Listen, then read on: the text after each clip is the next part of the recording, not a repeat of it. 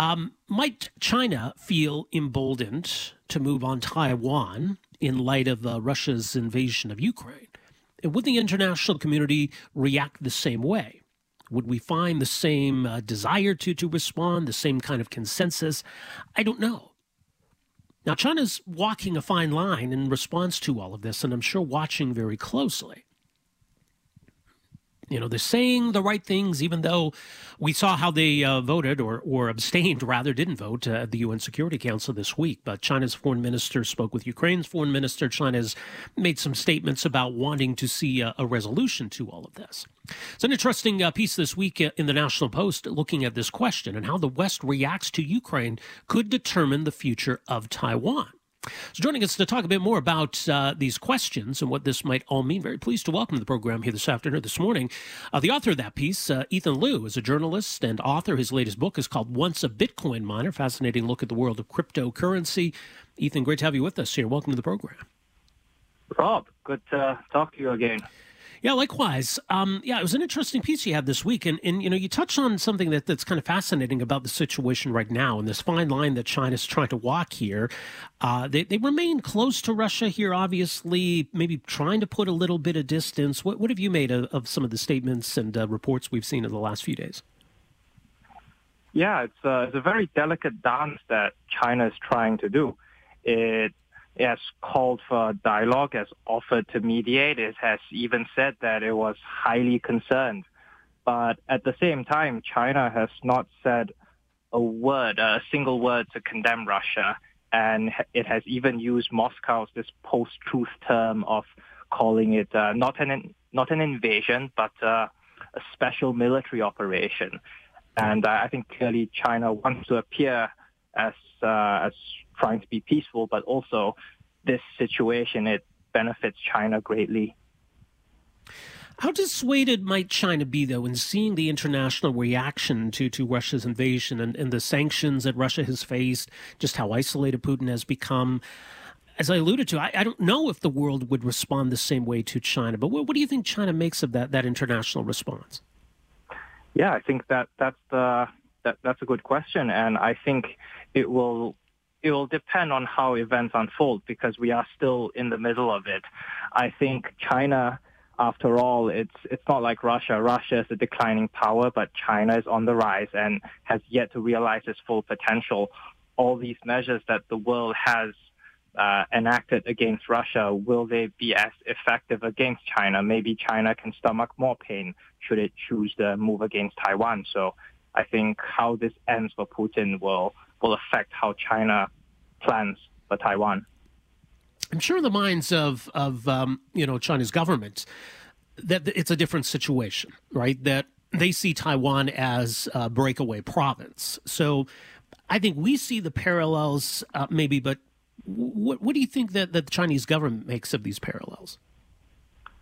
Oh, I think they see it as exactly the same thing because uh, Vladimir Putin, he definitely sees Ukraine as a breakaway province. And I think this isn't just my opinion, but he has written about it. He has yeah. said that uh, his entire worldview was formed when the Soviet Union collapsed. And I think everything he's doing is trying to uh, get Russia back to its former glory. And I think that's what motivates China as well. And, you know, although the history of those two ter- territories are different, but definitely in Ukraine, China sees Taiwan.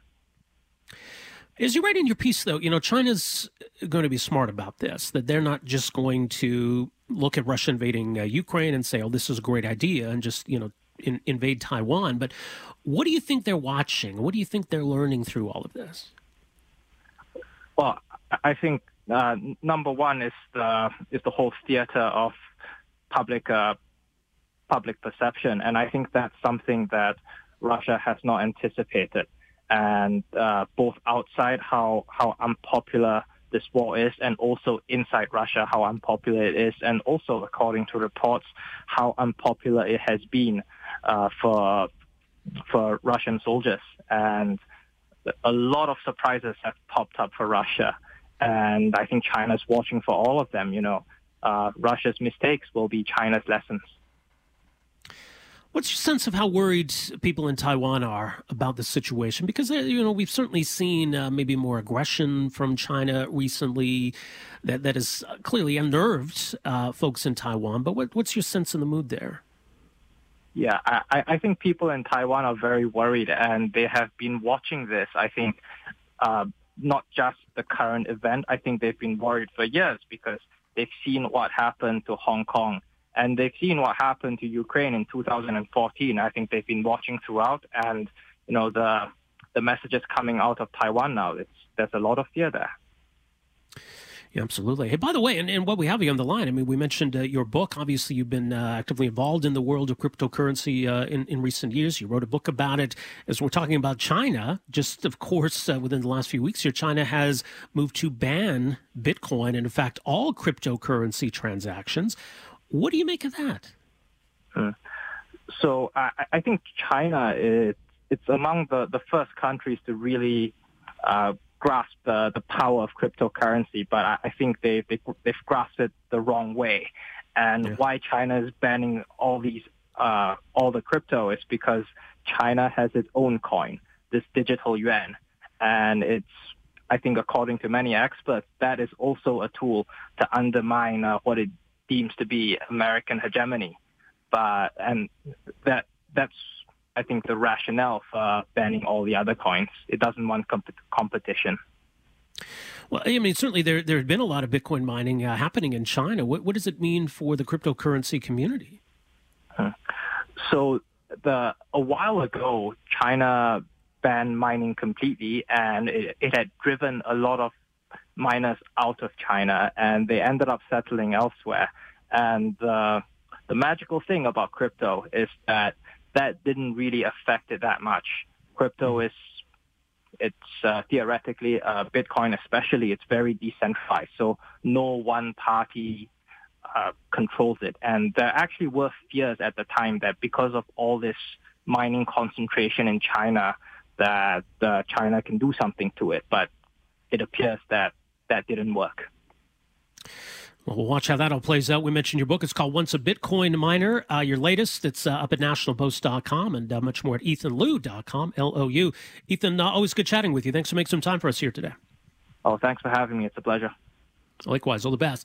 Uh, that is author and journalist Ethan Lou. His latest, as mentioned up at the National Post, on uh, how the West reacts to Ukraine could determine the future of Taiwan and uh, pick up his latest book, especially if you're interested in the world of cryptocurrency, some of the history uh, of cryptocurrency. His book is called Once a Bitcoin Miner Scandal and Turmoil into Cryptocurrency Wild West.